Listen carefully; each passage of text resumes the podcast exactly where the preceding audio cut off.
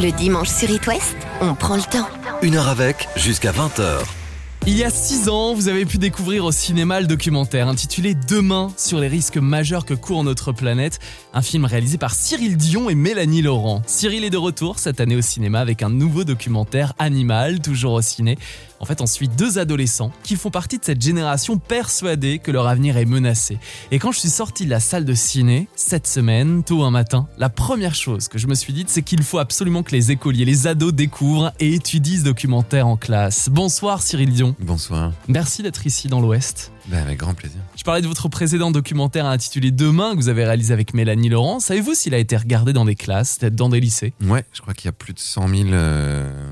élèves qui ont été le voir avec leurs enseignants, et non seulement il a été regardé en classe, mais il a aussi donné des vocations euh, on va dire à des lycéens et des étudiants. Moi, c'est assez impressionnant depuis quelques années le nombre de, de jeunes que je rencontre qui me disent euh, j'ai vu Demain quand j'avais seize ans et du mmh. coup j'ai changé d'idée sur ce que je voulais faire plus tard, ou euh, je me suis mis euh, à m'engager dans telle ou telle voie, ou j'étais étudiant et j'ai changé de cursus.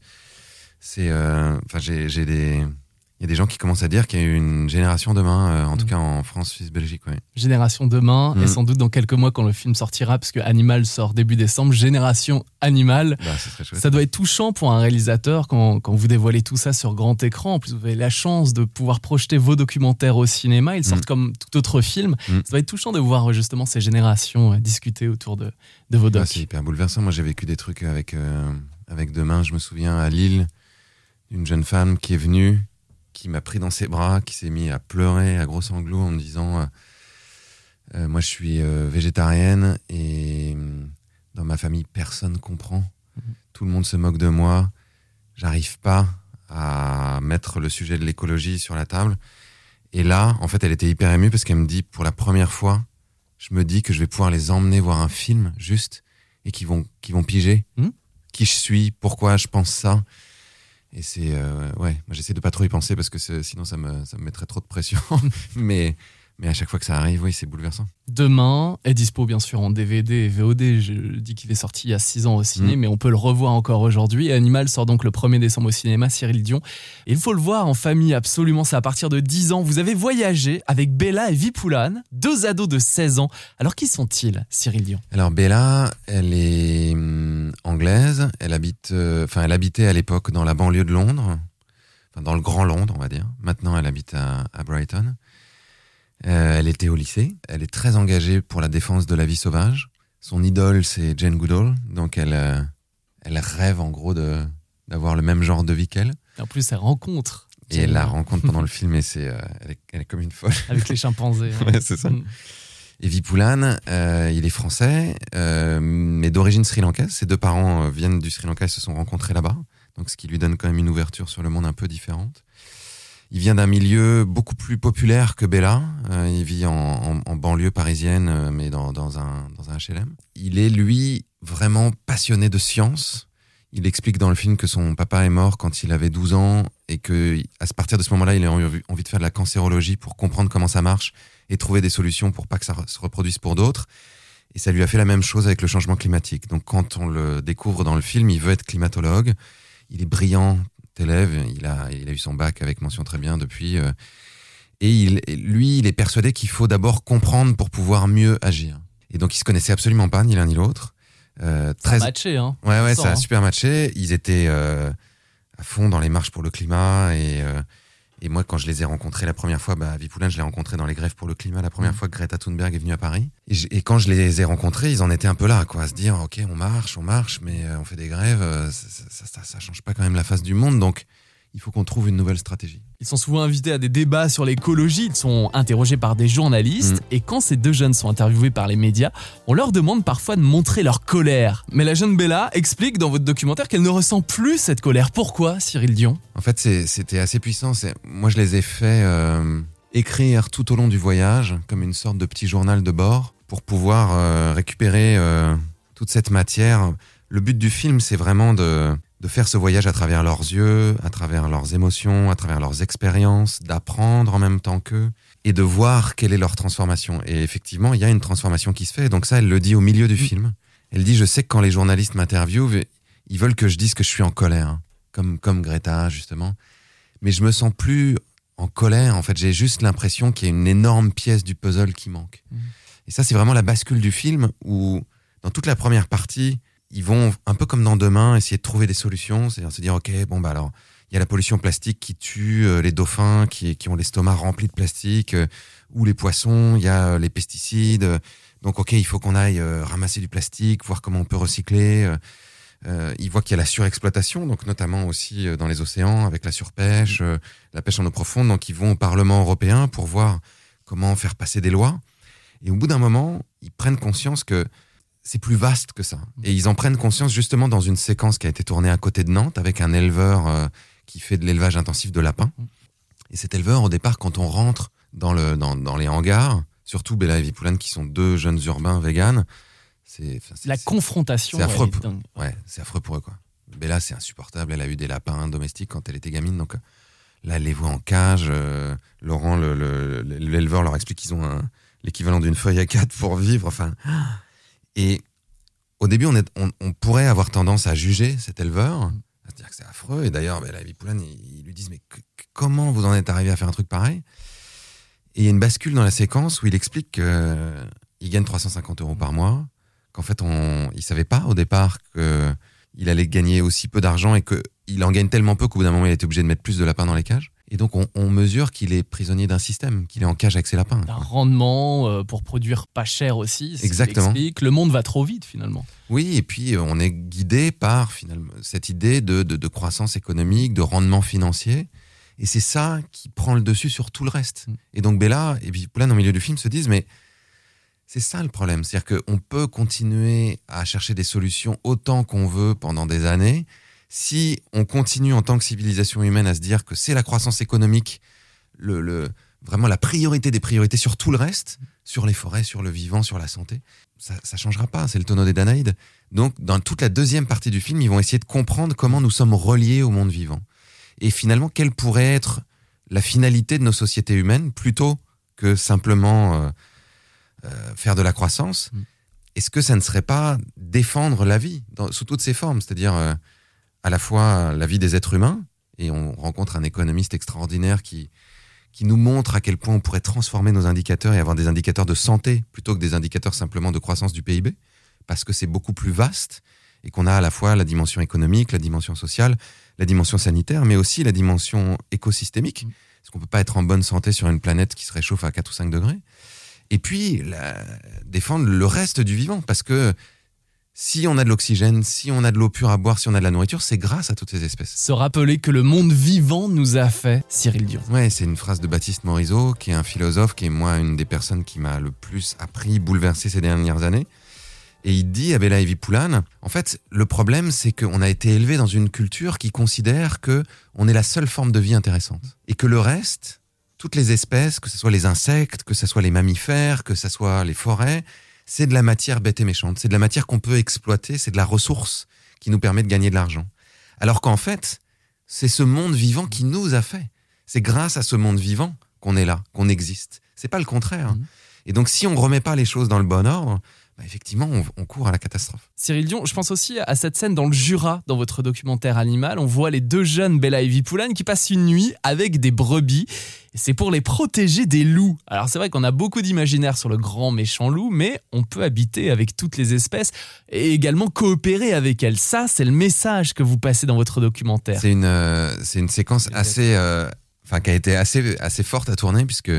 on est allé voir un éleveur de brebis donc, dans le Jura qui est confronté aux loups et donc qui a aussi des problèmes avec des loups qui attaquent. Et, et donc pour les éleveurs, les éleveurs c'est, c'est souvent non seulement assez violent parce que les brebis sont ensanglantées, mais en plus de ça, c'est une perte économique mmh. potentiellement.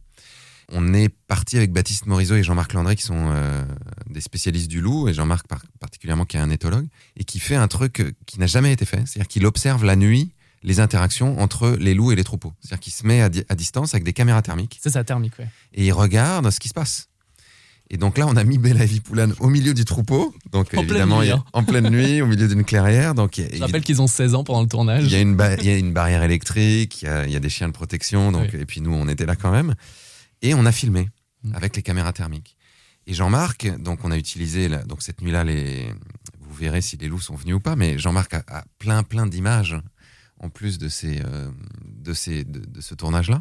Et il nous racontait que, oui, évidemment, il y a des attaques à des moments. Pour autant, il arrive très fréquemment que les loups passent à proximité des troupeaux et s'en désintéressent, tout simplement parce qu'ils n'ont ils ont pas faim. Ils n'ont pas de nécessité d'attaquer.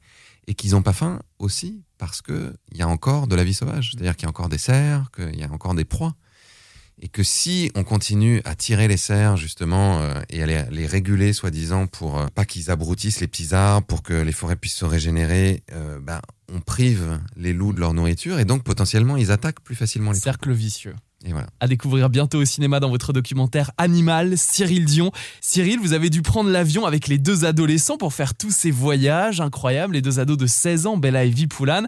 Quelle a été leur réaction à l'aéroport quand vous leur avez dit qu'il fallait prendre l'avion pour euh, ce tournage ? Ah, les pauvres, et particulièrement Vipulan, qui est vraiment un militant pour le climat, euh, qui a très peu voyagé dans sa vie, à la fois pour des raisons euh, économiques et puis pour des raisons euh, écologiques. Prendre l'avion, c'était, euh, c'était toute une affaire.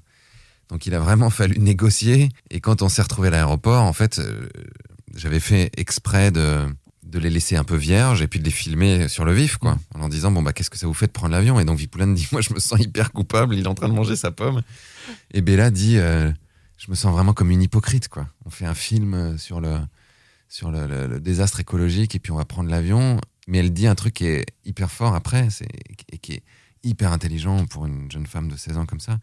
Elle dit, mais cette société est construite de telle façon qu'on est tous amenés à être un peu hypocrites. C'est-à-dire, à... en fait, ce qu'elle veut dire, c'est qu'on est tous amenés à avoir un mode de vie qui est en décalage avec ce qu'on voudrait vra- vraiment faire, mais parce que c'est construit comme ça. Et c'est, là encore, une... un des messages du film, c'est qu'il faut qu'on arrête de se mettre toute la culpabilité sur le dos en se disant que c'est de notre faute de se battre le dos avec des orties fraîches. Il faut aussi qu'on prenne conscience que... mécaniquement, je veux dire, quand les supermarchés sont remplis de, de nourriture emballée de plastique, on n'a pas beaucoup le choix. Évidemment qu'on peut vivre zéro déchet, évidemment qu'on peut essayer d'aller faire nos courses euh, au marché, euh, chez euh, des, des, des, des, des magasins indépendants qui proposent ça. Euh, mais, ouais. mais, c'est, mais c'est pas forcément ni facile, ni euh, possible pour tout le monde partout mmh. en France. Euh, c'est pareil avec la voiture, c'est pareil avec euh, euh, le... le, le une forme de, de, de surconsommation qui est euh, un matraquage permanent de publicité qu'on a en permanence. Donc, on essaye de montrer dans le film que, oui, il faut faire tout ce qu'on peut à notre échelle, mais c'est aussi très important de mettre toute notre énergie, tout notre poids mmh. pour essayer de transformer le système politique, transformer le système économique et, et, et faire en sorte que structurellement, ça soit beaucoup plus simple pour chacun d'entre nous de... de, de d'avoir un, d'être aligné, quoi, entre, entre nos convictions et, euh, et notre mode de vie au quotidien. En parlant de quotidien, vous avez voyagé avec euh, ces deux ados, Bella et Vipulan, à Bombay. Ils ont découvert euh, les rues de Bombay et la jeune Bella a même vu des magasins de jouets qui sont en plastique, emballés eux-mêmes dans du plastique. Et sa remarque est intéressante. Elle dit que les jouets imitent souvent la nature, Cyril Dion. Et en fait, ils se sont retrouvés euh, donc sur une plage puisqu'ils ont rencontré quelqu'un qui s'appelle Afroz Shah, qui est un avocat qui est... Euh, qui a fait le plus grand nettoyage de plage de l'histoire, je crois, puisqu'ils ont ramassé, euh, à l'époque du film, c'était neuf mille tonnes de plastique, mais là, on est carrément à douze mille tonnes. Et donc Bella, en, pendant la journée de ramassage, avait récupéré des, des colliers de fleurs. Des... Et en fait, ils ramassent le plastique parce que sinon, il va dans l'océan et il étouffe les requins, les poissons. Et donc, en se baladant sur euh, le marché à Bombay, elle se dit, mais c'est dingue, en fait, ces jouets, c'est que des imitations de fruits, d'animaux. Et ils vont peut-être se retrouver dans l'océan et tuer les vrais, quoi, mmh. les vrais animaux. Et donc, il y a une espèce d'absurdité où on fait des jouets en plastique parce qu'on sait que les enfants aiment bien les animaux. Et en réalité, ces jouets pourraient finir par tuer les animaux que, que, que, que les enfants admirent euh, euh, et pour lesquels ils ont un lien affectif. Donc, c'est, c'est, c'est absurde. Et ces deux jeunes, donc, aident euh, le fameux Afroz à nettoyer euh, cette plage. On voit des images avant, après, c'est impressionnant. Très choquant aussi. Mmh. Euh, mais il faut que les jeunes et toutes les générations voient ces images. C'est important aussi de, de le rappeler. C'est ça que vous voulez aussi euh, bah, passer. En fait, on voulait dans ce film que les spectateurs traversent à la fois la, la douleur mmh. de ce qu'on est en train de faire au monde vivant. C'est-à-dire qu'on on prenne conscience émotionnellement, physiquement, de ce qu'on fait à la fois aux animaux d'élevage, à la fois aux animaux sauvages, et qu'on puisse faire une sorte de... Ouais, traverser une forme de deuil, quoi. Et que dans la deuxième partie du film, particulièrement, on ait aussi cet élan d'émerveillement qui est aussi de la pédagogie, on apprend plein de trucs. C'est une grande bouffée d'air. Hein. Cette espèce de bouleversement de se dire, mais c'est sublime. Mm. Enfin, je veux dire, on, on, on cherche tout le temps la magie dans les films, on, ou dans les, dans, dans, dans les magasins, dans les lumières. Dans... Mais la magie, elle est là. Mm. C'est ce que dit à un moment Dino Martins, c'est un biologiste au Kenya. Il dit, mais moi, je me lasse jamais de regarder des animaux dans le, dans le monde, enfin, dans, dehors, que, qui, qui, qui, qui vivent leur vie, parce que ça me ramène à la beauté, à la vérité, à l'amour. Et c'est ce que Bella et Vipulan vivent. Pour la première fois, ils voient des éléphants en liberté, des girafes. On, au Costa Rica, on a vu des, des tapirs, des, euh, des coatis, des toucans, des singes hurleurs. Et c'était stupéfiant. Ce qui était stupéfiant au Costa Rica, c'est que pendant quarante ans, en fait, ils ont laissé tranquilles des écosystèmes. Donc, c'était des pâtures, c'était des endroits où il y avait des, du bétail. Et c'est devenu des forêts, euh, c'est devenu la jungle, quoi. Mmh. Et comme depuis quarante ans, les animaux n'ont pas vu un seul fusil, c'est-à-dire qu'il n'y a pas de chasseurs, y a, les humains ne sont absolument pas euh, prédateurs ou agressifs, ils n'ont pas du tout peur. Et donc, on peut se retrouver avec des animaux sauvages, vraiment sauvages, à quelques mètres de les nous. Les approcher, ouais. Ah oui. Mm. Et donc, on peut imaginer que si on faisait ça dans, dans nos pays, en France, là, si on laissait des, des forêts sauvages, ce que fait l'ASPAS, par exemple, qui est une association qui, qui rachète des terrains pour les réensauvager, euh, ou euh, Athéna, on pourrait dans quelques années, dans quelques décennies, se promener doucement dans ces forêts et être au contact d'animaux qui ne qui seraient pas fondamentalement effrayés, qui seraient peut-être même curieux de voir ce que, ce que les humains viennent faire là. Votre voyage au Costa Rica, Cyril Dion, avec Bella et Vipulan, est impressionnant. C'est dans la deuxième partie de votre documentaire. C'est une grande bouffée d'air, c'est vert, il y a plein de forêts. Ils ont même une rencontre avec le président, ouais. De petits ados. Oui, oui, c'est très drôle parce que... Ils n'ont pas l'air impressionnés. Hein. À un moment... Non, non, pas tant que ça, à vrai dire. À un moment, euh, Bella dit, ouais, ouais, il paraît qu'ils n'ont pas d'armée, on devrait, euh, on devrait en parler au président. Et puis Vipulan fait, au président, c'est quoi cette histoire? Et puis hop, on, on voit le président qui arrive, quoi. Ils et sont euh... tous les trente à discuter. Et effectivement, le Costa Rica est passé de vingt pour cent de couverts forestiers dans les années quatre-vingts à cinquante pour cent. Et ils ont créé un modèle économique qui, qui rend ça soutenable et qui rend ça économiquement intéressant de laisser les arbres debout plutôt que de les couper. Donc là aussi, c'est, euh, c'est un exemple passionnant pour, euh, pour nos propres pays en se disant ben, quelle valeur on donne à ces, à ces écosystèmes qui nous apportent justement... de la stabilité climatique, de l'humidité, qui sont des refuges pour les animaux qui eux-mêmes sont très importants pour tout un tas de services écosystémiques pour les humains, et puis qui tout simplement ont le droit d'exister. Donc quelle valeur on donne à ça dans nos sociétés ? Et comment on fait pour que nos modèles économiques incluent cette valeur ? On parle de forêt au Costa Rica, mais vous abordez aussi dans votre documentaire Animal, Cyril Dion, la pêche en eau profonde. Vous avez retrouvé avec ces deux jeunes ados, Bella et Vipulan, une militante écologiste, Claire Nouvian, qui a fondé l'asso Bloom.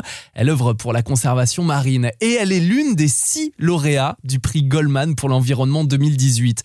Il y en avait un par continent d'ailleurs et c'est une des plus hautes distinctions dans le domaine environnemental. On découvre dans votre documentaire la rencontre entre Claire Nouvian et les deux ados de seize ans. En coulisses, comment est-ce que vous avez ressenti cette rencontre, Cyril Dion ? Bah, moi, j'étais tout le temps bouleversé par la, la maturité qu'ils avaient. Le, ils étaient hyper à propos tout le temps, tout en ayant... C'est ça qui est, qui est très puissant chez eux, c'est qu'il y a à la fois beaucoup de candeur et en même temps, déjà, on a l'impression qu'ils ont vécu oui. trois ou quatre vies, quoi. Et Claire Nouvian elle-même, au bout de deux jours de tournage, elle était stupéfaite, quoi. Elle, elle m'a fait une tartine par texto pour me dire... Ils sont, ils sont incroyables. Ils ont du répondant. D'où ils sortent, quoi. Parce que... Euh, et, puis, et puis, ils n'ont pas froid aux yeux. C'est-à-dire qu'elle, elle leur explique toute la problématique du lobbying au Parlement européen. Le fait qu'il y a quatre-vingt-dix pour cent de lobbyistes euh, d'un, enfin, qui défendent des intérêts privés, en gros, les intérêts des entreprises, pour seulement dix pour cent qui défendent l'intérêt général. Et elle les emmène voir une commission, qui est une commission pêche, où ils voient le truc se passer en direct. C'est-à-dire qu'ils voient les députés qui ont des collusions avec l'industrie, qui ont un double langage. Et donc Claire leur explique, euh, ils se font des petits textos pendant la commission pour s'expliquer ce qui se passe, quoi, pour qu'elle leur raconte. Et à la fin de la commission, du coup, ils se disent, ok, ben on, on va aller en choper un pour lui demander, quoi. Et, et ils vont euh, attraper, euh, enfin, ils vont essayer d'attraper un, l'assistant parlementaire d'un député espagnol, parce que les députés espagnols sont particulièrement euh, euh, investis, euh, enfin, de, ils font beaucoup de lobbying pour la, la pêche industrielle. Et, et le type s'enfuit. Mais carrément, il s'enfuit. C'est-à-dire, il ne cherche même pas à leur dire un truc un peu bullshit et tout ça. Il s'enfuit, quoi. Mmh. Et c'est à la fois... Au début, c'est drôle. Et puis après, c'est, c'est tragique, mmh. quoi. Parce qu'on se dit, mais, mais qui sont ces gens? Enfin, comment on peut avoir un cynisme pareil quand on a deux jeunes ados comme ça de seize ans qui sont super et qui posent des questions en plus vachement gentils. Ils sont gentils en plus, enfin je veux dire, ils sont pas du tout agressifs. Et donc euh, pff, ouais, c'est c'est, c'est assez euh, bouleversant cette séquence là. Cyril Dion, qu'est-ce que ce documentaire, ce tournage a changé pour les deux jeunes Bella et Vipulan, seize ans à l'époque du tournage. Bah, Bella, elle dit que c'est le, le truc le plus fort en tout cas qu'elle a vécu pour le moment dans sa vie. Elle a dix-huit ans, donc elle, pour elle c'était complètement bouleversant, ça a complètement réorienté leur euh, leur conception mmh. du militantisme. Euh, Vipulan, ça a changé ce qu'il voulait faire dans la vie. Il voulait être climatologue, maintenant il veut être biologiste. Il est hyper drôle, Vipulan, parce qu'il revoit des, des séquences, il dit « Oh, c'est tout moi à l'époque, ça, j'étais, j'étais vraiment un bouffon. » Ah oui, il a dix-huit ans maintenant. Ben oui, ça les a fait grandir, quoi. C'est, c'est, c'est impressionnant. Vipulan, il s'intéressait pas du tout à, à l'extinction de masse des espèces. Et maintenant, il est complètement dingue de Baptiste Morizot. C'est... Euh, C'est devenu... Il est drôle, Vipulan, parce qu'il dit « Avant, on était environnementaliste et maintenant, on est devenu écologiste. » Environnementaliste, c'est... voilà, on s'intéresse que à la question de la, la, la nature, le climat. Là, là. Écologiste, c'est... On, on s'intéresse aux, aux interconnexions entre le vivant. Mmh. Et on considère que tout fait partie de ça, y compris, justement, le, les relations des humains entre eux. Donc, on, on pourrait mettre la, la question du féminisme, la, la, la question de, de l'égalité entre les humains, justement... Dans, dans cette question d'une une bonne écologie dans, dans nos sociétés, quoi. Et le voyage de Bella et Vipulan, à vos côtés Cyril Dion, est à découvrir dans votre nouveau documentaire Animal qui sort. Alors faut attendre un petit peu le premier décembre. Et en attendant, je vous conseille, si ce n'est pas déjà fait, parce que beaucoup de gens l'ont vu au ciné, de découvrir ou redécouvrir le documentaire intitulé Demain que vous avez co-réalisé avec Mélanie Laurent, toujours dispo en D V D et V O D. Merci Cyril Dion d'être venu ce soir sur It West. Merci infiniment. Vous écrivez un film en ce moment? Là je suis en train de, d'écrire un film de fiction adapté du roman de Pierre Ducrozet qui s'appelle Le Grand Vertige. Et une série, euh, une série d'anticipation euh, qui, voilà, qui raconte une révolution en Europe dans les, dans les dix ans qui viennent. Il y a votre livre aussi, Cyril Dion. Alors, il y a un livre qui sort chez Actes Sud en même temps, là, qui, euh, qui est le livre d'Animal. Euh, et puis, il y a un recueil de poèmes qui sort euh, au mois de mars, qui s'appelle « À l'orée du danger » pour le printemps des poètes. Et Animal au cinéma le premier décembre. Merci, Cyril. Merci beaucoup. Bon week-end sur It West avec Lucas.